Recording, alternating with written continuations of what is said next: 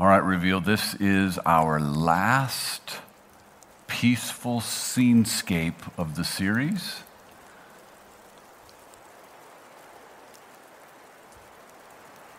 I know you're probably on the couch or maybe you're still in bed, but just take a moment.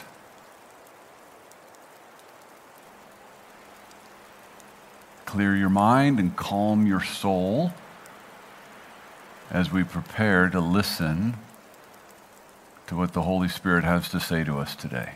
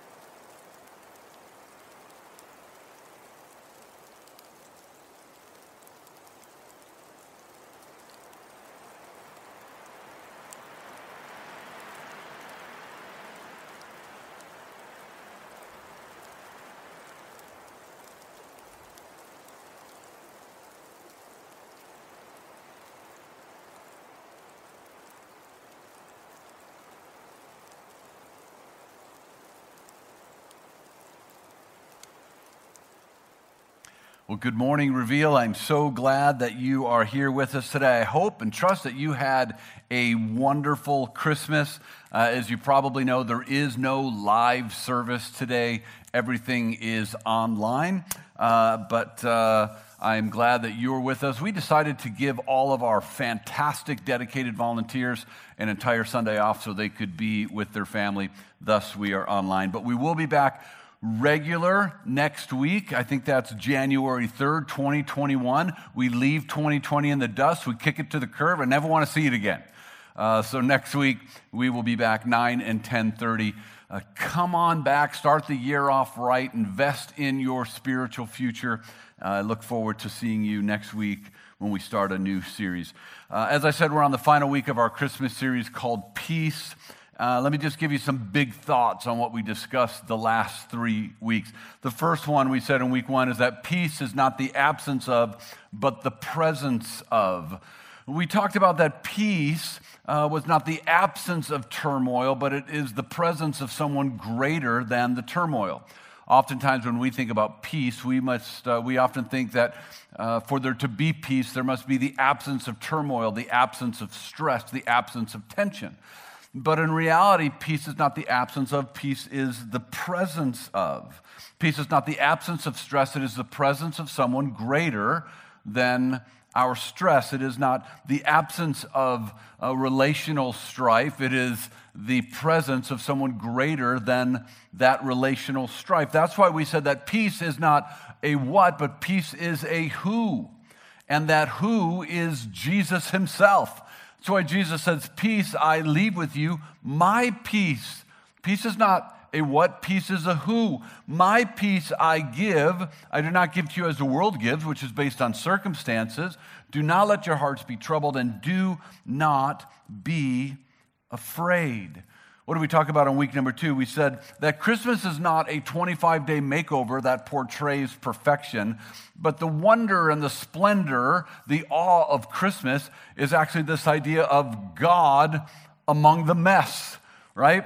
John 1:14 in the message, the word became flesh. The word is Jesus. The word became flesh and blood and moved into the neighborhood. I love that imagery that God loaded up the U-Haul, put on flesh and moved into the neighborhood. And here's the thing the neighborhood is messy, the neighborhood that is humanity, and the neighborhood that is my heart. Right? The neighborhood that is me. Jesus got into the mess with us because he knew the only way to get us out of the mess was to get us into the mess. And so God moved into the neighborhood. God moved into the neighborhood, but he didn't move into Rodeo Drive. He moved into the island of misfit toys among the poor and the sick and the defeated and the broken and the hurting and the marginalized. And he threw his arms around all of us and said, You are my people. That is what I love about Christmas. It is God among the mess. Isaiah 9 6.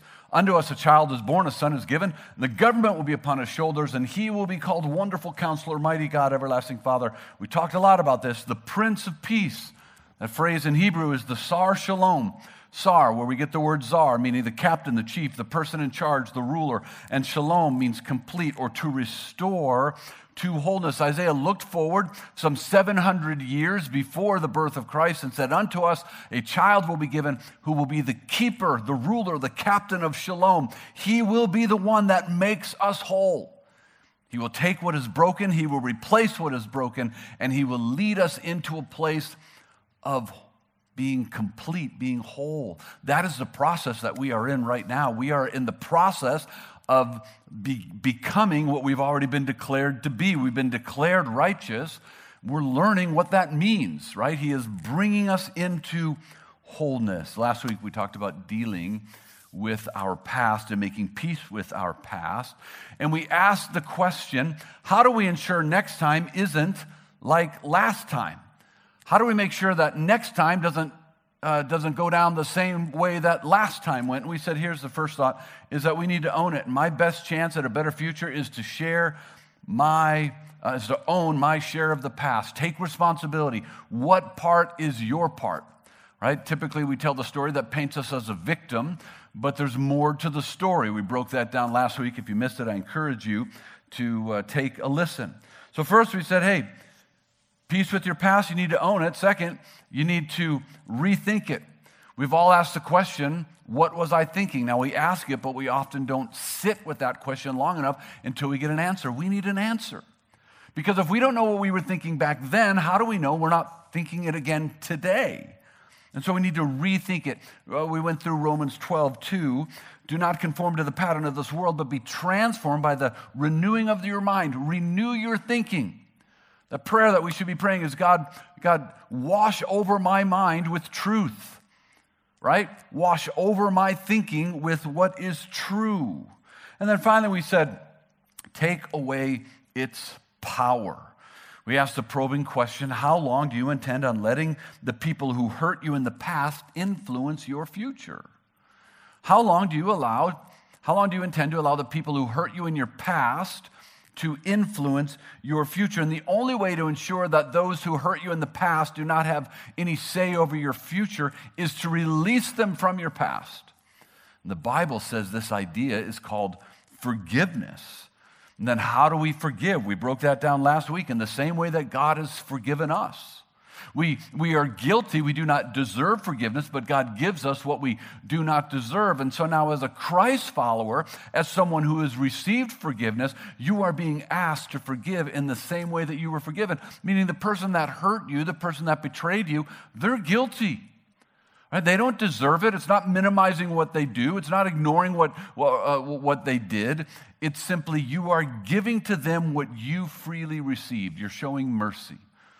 You're letting them go. God can be their judge. You are letting them go. And then we finally said, we said, hey, forgiveness starts with a choice. That if you're waiting to feel like forgiving, it's never going to happen. Allow your spirit to rule over your flesh and to make the choice, a decision to forgive. And now we're going to wrap up the series today with the question what does it mean to be a peacemaker? How do we become a peacemaker? I mean, is it just me, or does it seem like society is becoming increasingly more angry and easily offended? It seems like today that we are offended by just about anything and everything. But here's a good reminder just because you're offended doesn't mean you're right. And I know that I just offended some of you by saying just because you're offended doesn't mean you're right. Maybe this is something we need to remember going into 2021. I mean, think about this. Half the world doesn't have access to clean drinking water, but we're going to be offended by what someone said on Twitter someone that we don't know, someone we will never meet, but I'm going to be offended by that. But the clean drinking water, I mean, forget about that, right? We're so easily offended. Like what you said offended me. Or what you didn't say offended me. I received an email not too long ago from someone who was offended not by what I said, that happens all the time, but they were offended by what I didn't say. Right? What, what you did offended me. What you didn't do offended me. What you should have done but didn't do offended me. What you believe offends me. Who you voted for offends me. Did you know that recently the angry face emoji outpaced all other newly released emojis for the year? Everyone wanted the angry face emoji. What does that say about our culture? Anger has become a public epidemic, it's everywhere. Gene Kim, who is a psychiatrist for the U.S. Department of Health and Human Services and the assistant professor at George Washington University, says this Anger is addictive, it feels good and overrides moral and rational responses because it originates in the part of the brain that responds automatically and is directly connected to the fight or flight response system. It controls adrenaline rush, including those fueled by anger. Catch this part. Outrage gives us an unhappy high we keep trying to replicate right? There's something going on in us that it, it's actually possible to become addicted to unhealthy emotions. And then we perpetually chase the next angry high. In other words, we have become controversy junkies. Right? We're looking for the next controversy. We're looking for the next person to offend us. We're looking for the next person to be angry with because it gives us our next fix. Maybe that's part of our problem. We've become addicted to this feeling, this, this aggression, this anger that comes with being offended. But meanwhile, Jesus, as he so often does, he speaks this truth over us Blessed, oh yeah, blessed are the peacemakers. Blessed are the peacemakers, for they will be called the children of God. Paul says that Jesus is our peace, right? He makes peace between the, the, the, Jews and the Gentiles, right? They're constantly at odds with one another. He says Jesus is our peace. Jesus makes peace between us and God. Jesus makes peace between uh, myself and myself and myself with others. And so it says those who are peacemakers, those who are acting in accordance to who Jesus is, they will be called the children of God. Not blessed are the righteous, or I should say, blessed are the religious, for they will be called the children of God. It's not blessed who uh, are those who are always right.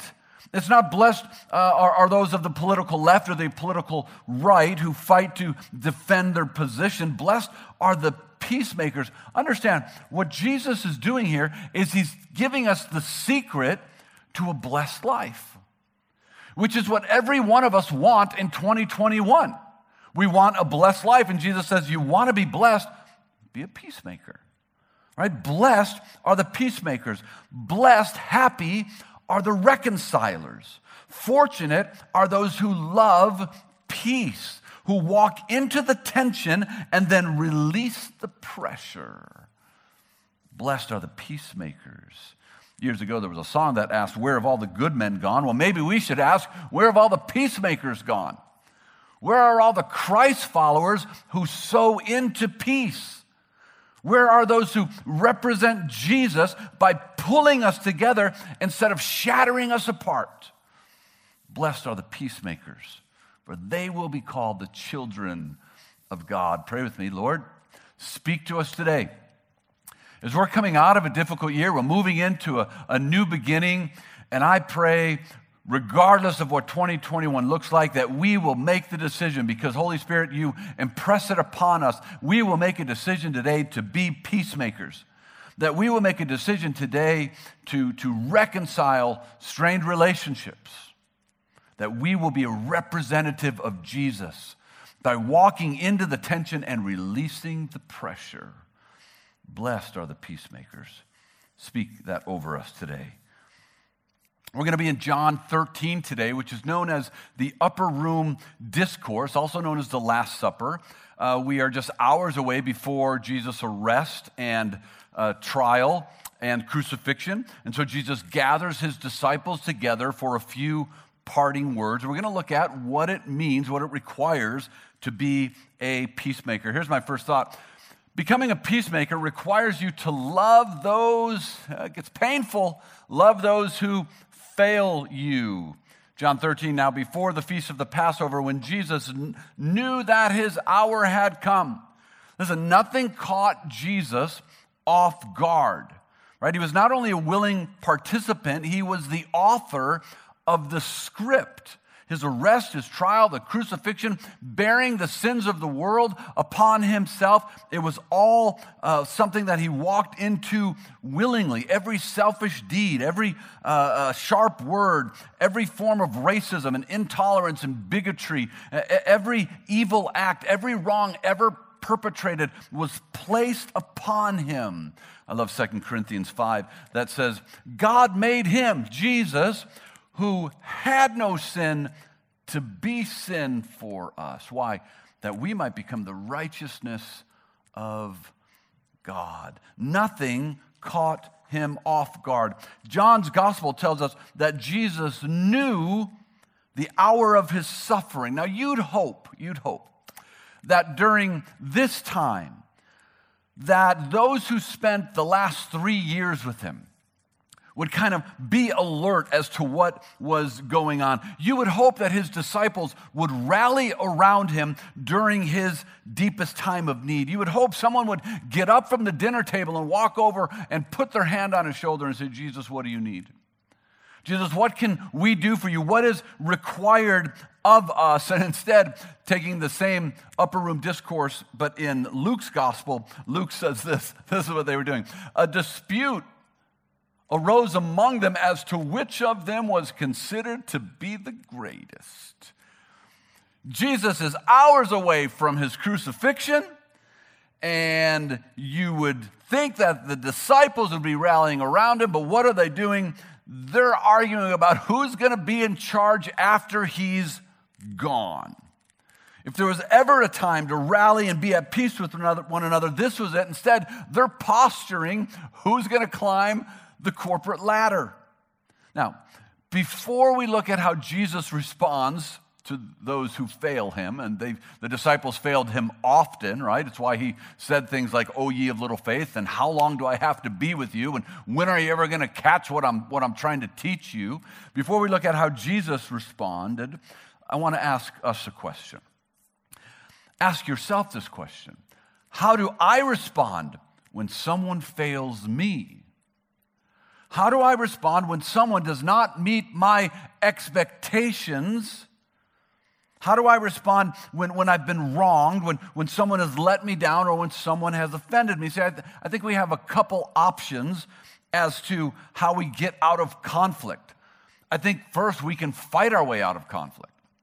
Some of us are really good at this right? Uh, if, if, if you're coming at me, I'm coming at you. You push me, I'll punch you. You push me, I'll punch back. My mom used to tell us when we were kids that if you ever get in a fight, you throw the first punch and you keep punching until they're not moving. Now, she grew up on the streets of Chicago. That's how they handled things there, right? She's a fighter. She always has been a fighter, right? Some of you, maybe you're a fighter, right? Someone pushes you and you're swinging, right? Right? Arms go. Remember as a kid when we would just kind of flail our arms around and we were like, if you come too close and you get hit, it's your fault. Some of us live our entire lives like that, right? I'm swinging and if you get hit, that's on you. That's not on me. So, so first thing we can do is we can fight. Maybe you don't fight with your fists. Maybe you fight with your words, right? Maybe your tongue is a weapon. It's the original Ginsu knife. It chops, carves, slices, and dices. Or you come at me, I'm going to get in the last word, and trust me, the last word's going to be sharp. So we can fight our way out of conflict, or we can flee out of con- conflict. Some of us, we cut and run, right? We, we, we detach immediately, we head for the hills. Maybe you're a blocker or an unfriender, right? As soon as we have a disagreement, I cut you loose. Do you run when you're offended? Time to find new friends, new job, new church? What about this one? We can give up. We can just stop trying. We can conclude that it's just not worth it, that they are never going to change, so why put in the effort? I'm done. But here's our other option, one that we often don't think of. We can humble ourselves. How, do, how do you respond when someone fails you? Have you ever thought about this one? To humble yourself. Now let's look at how Jesus responded when the people closest to him let him down, John 13, 1. Now, before the feast of the Passover, when Jesus knew that his hour had come to depart out of this world to the Father, remember, they're arguing who's going to be the greatest.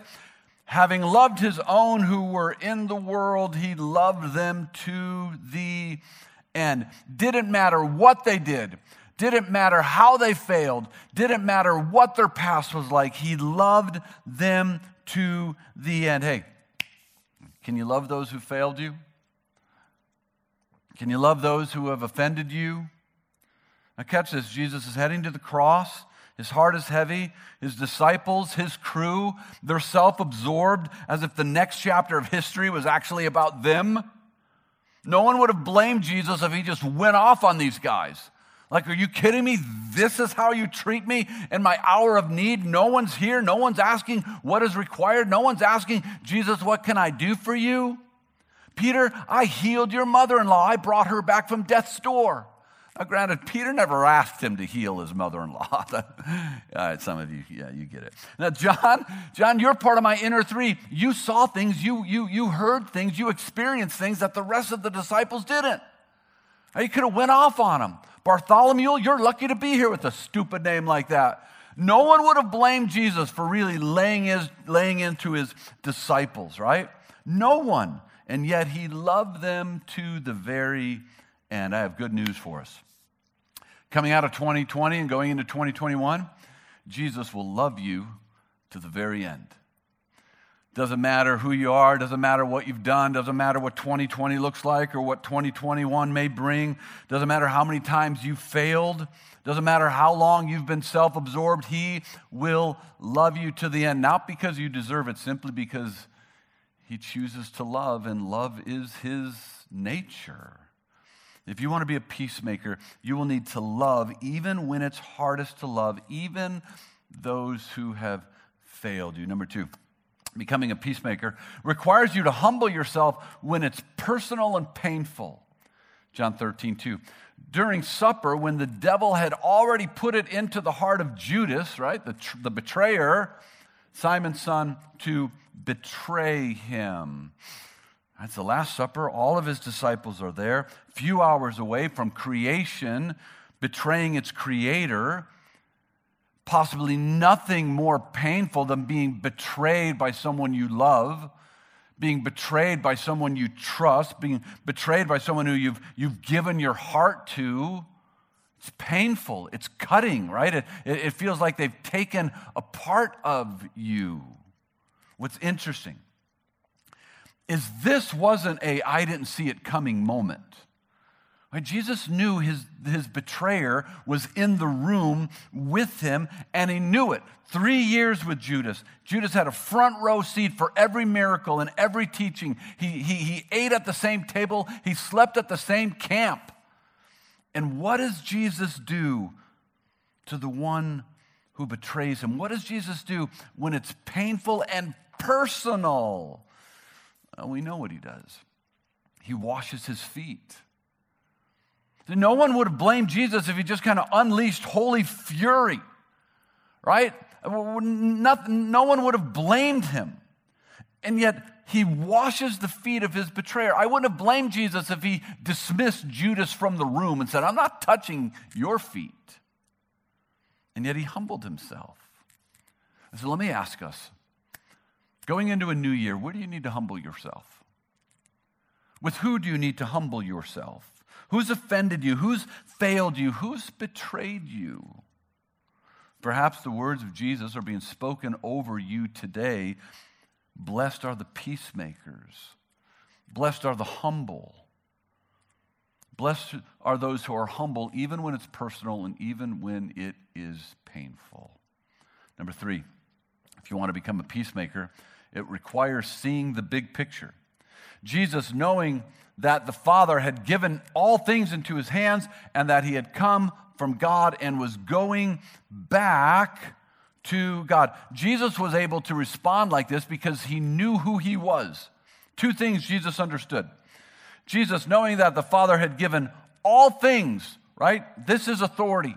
Jesus understood where his authority came from into his hands and that he had come from the Father and was going back to God. This is his identity. Jesus understood his authority. Jesus understood his identity. In other words, Judas did not define him. Judas did not take away any of his glory or any of his being right? Jesus knew that my disciples do not determine my future. My circumstances do not control who I am. See, the people who do not agree with you or the people who fail you, the people who have betrayed you, they do not define you. They do not hold your identity. The, the, the person who got one over on you does not hold the authority over your future. The betrayer does not pin the next chapter of your life. The author of your life is God. Jesus understood his authority, where it comes from, and he understood his identity. And out of that, listen, out of that, he's able to respond. You know that feeling of when you that, that feeling of when someone gets one over on you and you're just boiling inside? Listen, if, if we can understand where authority comes from, if we can understand our identity, we can let it go. Because he can't take something from me that I've already freely given away. I've already laid it down to be a Christ follower. My identity is found in him. If you want to be a peacemaker, know your authority and know your identity. See the big picture. Next one. Becoming a peacemaker requires action. Notice all of the actions that Jesus takes, right? Uh, um, being a peacemaker, it's, it's a do thing. Look at Jesus, knowing that the Father had given all things into his hands and that he had come from God and was going back to God, rose, do thing, from supper, laid aside his outer garment, do thing, and taking a towel, do thing, tied it around his waist, do thing, and he poured the water into a basin and began to wash, do thing, the disciples' feet and to wipe them with the towel that was wrapped around him. He washed their feet. This isn't glory work. All right? Everyone wants glory. Nobody wants the grunt. This is the grunt work, right? This is the stuff everyone tries to avoid. Everybody wants the stage, everyone wants the limelight. Look at Man, I have so much respect for people who have a history of doing grunt work. Most of you that don't know me, you don't know that I have a history of doing the grunt work. My wife has a history of doing the grunt work. And, and, and, and, and this is often lost in our society today. So, so here's Jesus washing their feet, getting up in between those toes. I don't like people's feet. I like it if you'll touch my feet and squeeze them. I don't want to touch anyone else's feet. Right? He's, he's working off the dead skin off of a bunch of men who wear sandals, wore sandals their whole life. This is, this is nasty work. Listen, what is being required of you to become a peacemaker? Make the decision today to humble yourself and to step into the role of peacemaker.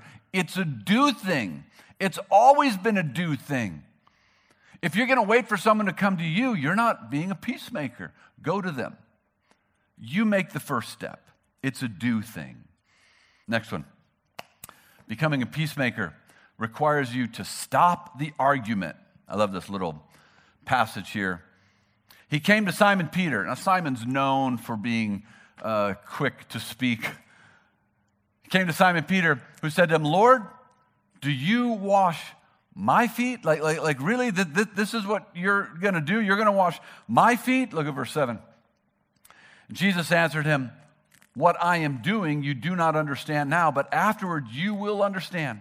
And Peter said to him, You shall never wash my feet. Here's Peter, right? He's firing up the debate team, right? Uh, let's argue, Jesus. Let's fight to see who's right. I'm ready to throw down with you verbally. You will never wash my feet. But Jesus wasn't interested in an argument. Look at verse 8. Jesus answered him, If I do not wash you, you have no share with me.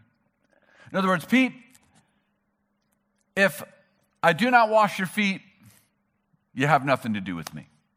I can't make you. I can't trick you. I won't force you. I, I, I, I, will not build a case to even try to convince you. But here's the reality, Pete. If you decide you don't want to be with me, that's your decision. But I'm going to love you to the end. And notice Peter's response. Simon Peter said to him, Lord, not my feet, but also my hands and my head. He's like, You will never touch my feet, then you'll have nothing to do with me. Pete's like, Then give me a whole bath, right? Just immerse me completely. Look, Jesus is like, uh, I'm not going to debate this with you. Like, if you're going to be a peacemaker, you have to stop the argument, right? You have to put an end to it. Let me show you the last one. Becoming a peacemaker requires you to set the example. When he had washed their feet and put on his outer garment and resumed his place, he said to them, Do you understand what I have just done to you? You call me teacher and Lord, and you are right, for so I am. If then your Lord and teacher have washed your feet, you also ought to wash one another's feet. You'd think what he was about to say is since I washed your feet, you should wash my feet. And I scratch your back, now it's time for you to scratch my back. That's not what Jesus said. Because this entire thing was a lesson on how we treat others. This entire thing was a lesson on, on how we love. This entire thing was a lesson on what it means to, to lower ourselves and to become humble and how to serve other people, and how to be a peacemaker. How to make sure, ultimately, what this is all about is how to make sure, please hear me, this is about how do we ensure that the gospel message moves forward. And Jesus says the only way that happens is if you're going to be a servant and if you're going to be humble. And when you step out of that role of being a servant, when you refuse to be humble, the gospel will be stopped, at least with you. God says, I'll find someone else to continue it. There's a lot at stake. Let me wrap this up with Philippians 2. Therefore, if you have any encouragement from being united with Christ, if any comfort from his love, if any common sharing in the Spirit, if any tenderness and compassion, he's saying, look, if there's anything good happening in you, if being a follower of Jesus has resulted in anything good in you, then make my joy complete by being like minded, having the same love, being one in spirit and of mind. Do nothing, go back please. Do nothing out of selfishness, selfish ambition, or vain conceit. Rather, in hu- humility, catch this one, value others above yourself. Next one. Not looking to your own interest but each of you to the interest of others. In your relationships with one another, have the mindset of Christ Jesus, who, being in the very nature of God, did not consider equality with God something to be used to his own advantage. Rather, he made himself nothing by taking the very nature of a servant, being made in human likeness, and being found in appearance as a man he humbled himself by becoming obedient to death, even death on a cross. Here's what it means to be a peacemaker value others above yourself. Look, if you can't do this, you'll never be a peacemaker. If, if, if you can't decrease so Jesus may increase, right? If you can't place yourself as less so that Jesus will be elevated, so that the people who are at, at odds with you can see Jesus living in you, right? Matthew 5 16, let your light shine before men in such a way that they would see your good works and glorify your Father who is in heaven. If you cannot value others above yourself, you will never be a peacemaker. And I'm just telling you, if you're not a peacemaker, your testimony for Christ will be moot. There'll be nothing there. You'll have no effectiveness because you're constantly looking for the next high, the next fight, the next disagreement. But today, Jesus is inviting us into this idea of being a peacemaker. Blessed are the peacemakers, for they will be called the children of God. You know what the world needs in 2021? They need you to be an agent of peace. Through your words, through your actions, the world needs you to be an agent of peace. Jesus says, Here's one of the keys to living a blessed life be a peacemaker. I leave that with you as we head into 2021. That your legacy at the end of next year will be I'm a peacemaker. I honored God in my humility and in my love and preferring others above myself. Holy Spirit, we can only do this if you empower us to do so. And so speak to us over this. I pray right now, I know that we're viewing this uh, uh, across uh, uh, computers and phones and, and different devices, but Holy Spirit, I believe you can still speak. So I'm praying that you would enter into our space right now, wherever that might be, and that you would speak to each individual about the person that they need to become a peacemaker with. I believe the Holy Spirit is speaking to you about someone. It may be a name, you may see their face, it may be a situation that just kind of came to your mind's eye. And if the Holy Spirit spoke to you, will you take that next step and just ask, Holy Spirit, now empower me to honor you in my decisions? in my actions, in my words.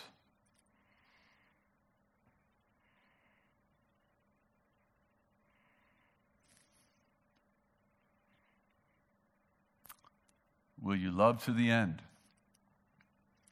Will you love even when it's personal and when it's painful? Will you be able to see the big picture?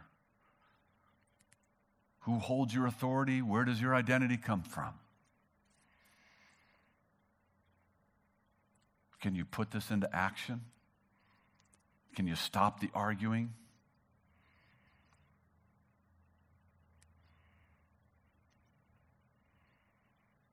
Holy Spirit, empower us to be peacemakers this year and to represent you well. In the glorious name of Jesus, our Savior, our Sustainer, our life giver. Amen. Reveal, Happy New Year to you. I look forward to seeing you next year. Hey, be wise this New Year's Eve, right? Be wise. Look forward to seeing you next year. I believe the best for our church is still to come. I believe the best for your life is still to come. God bless you. Happy New Year.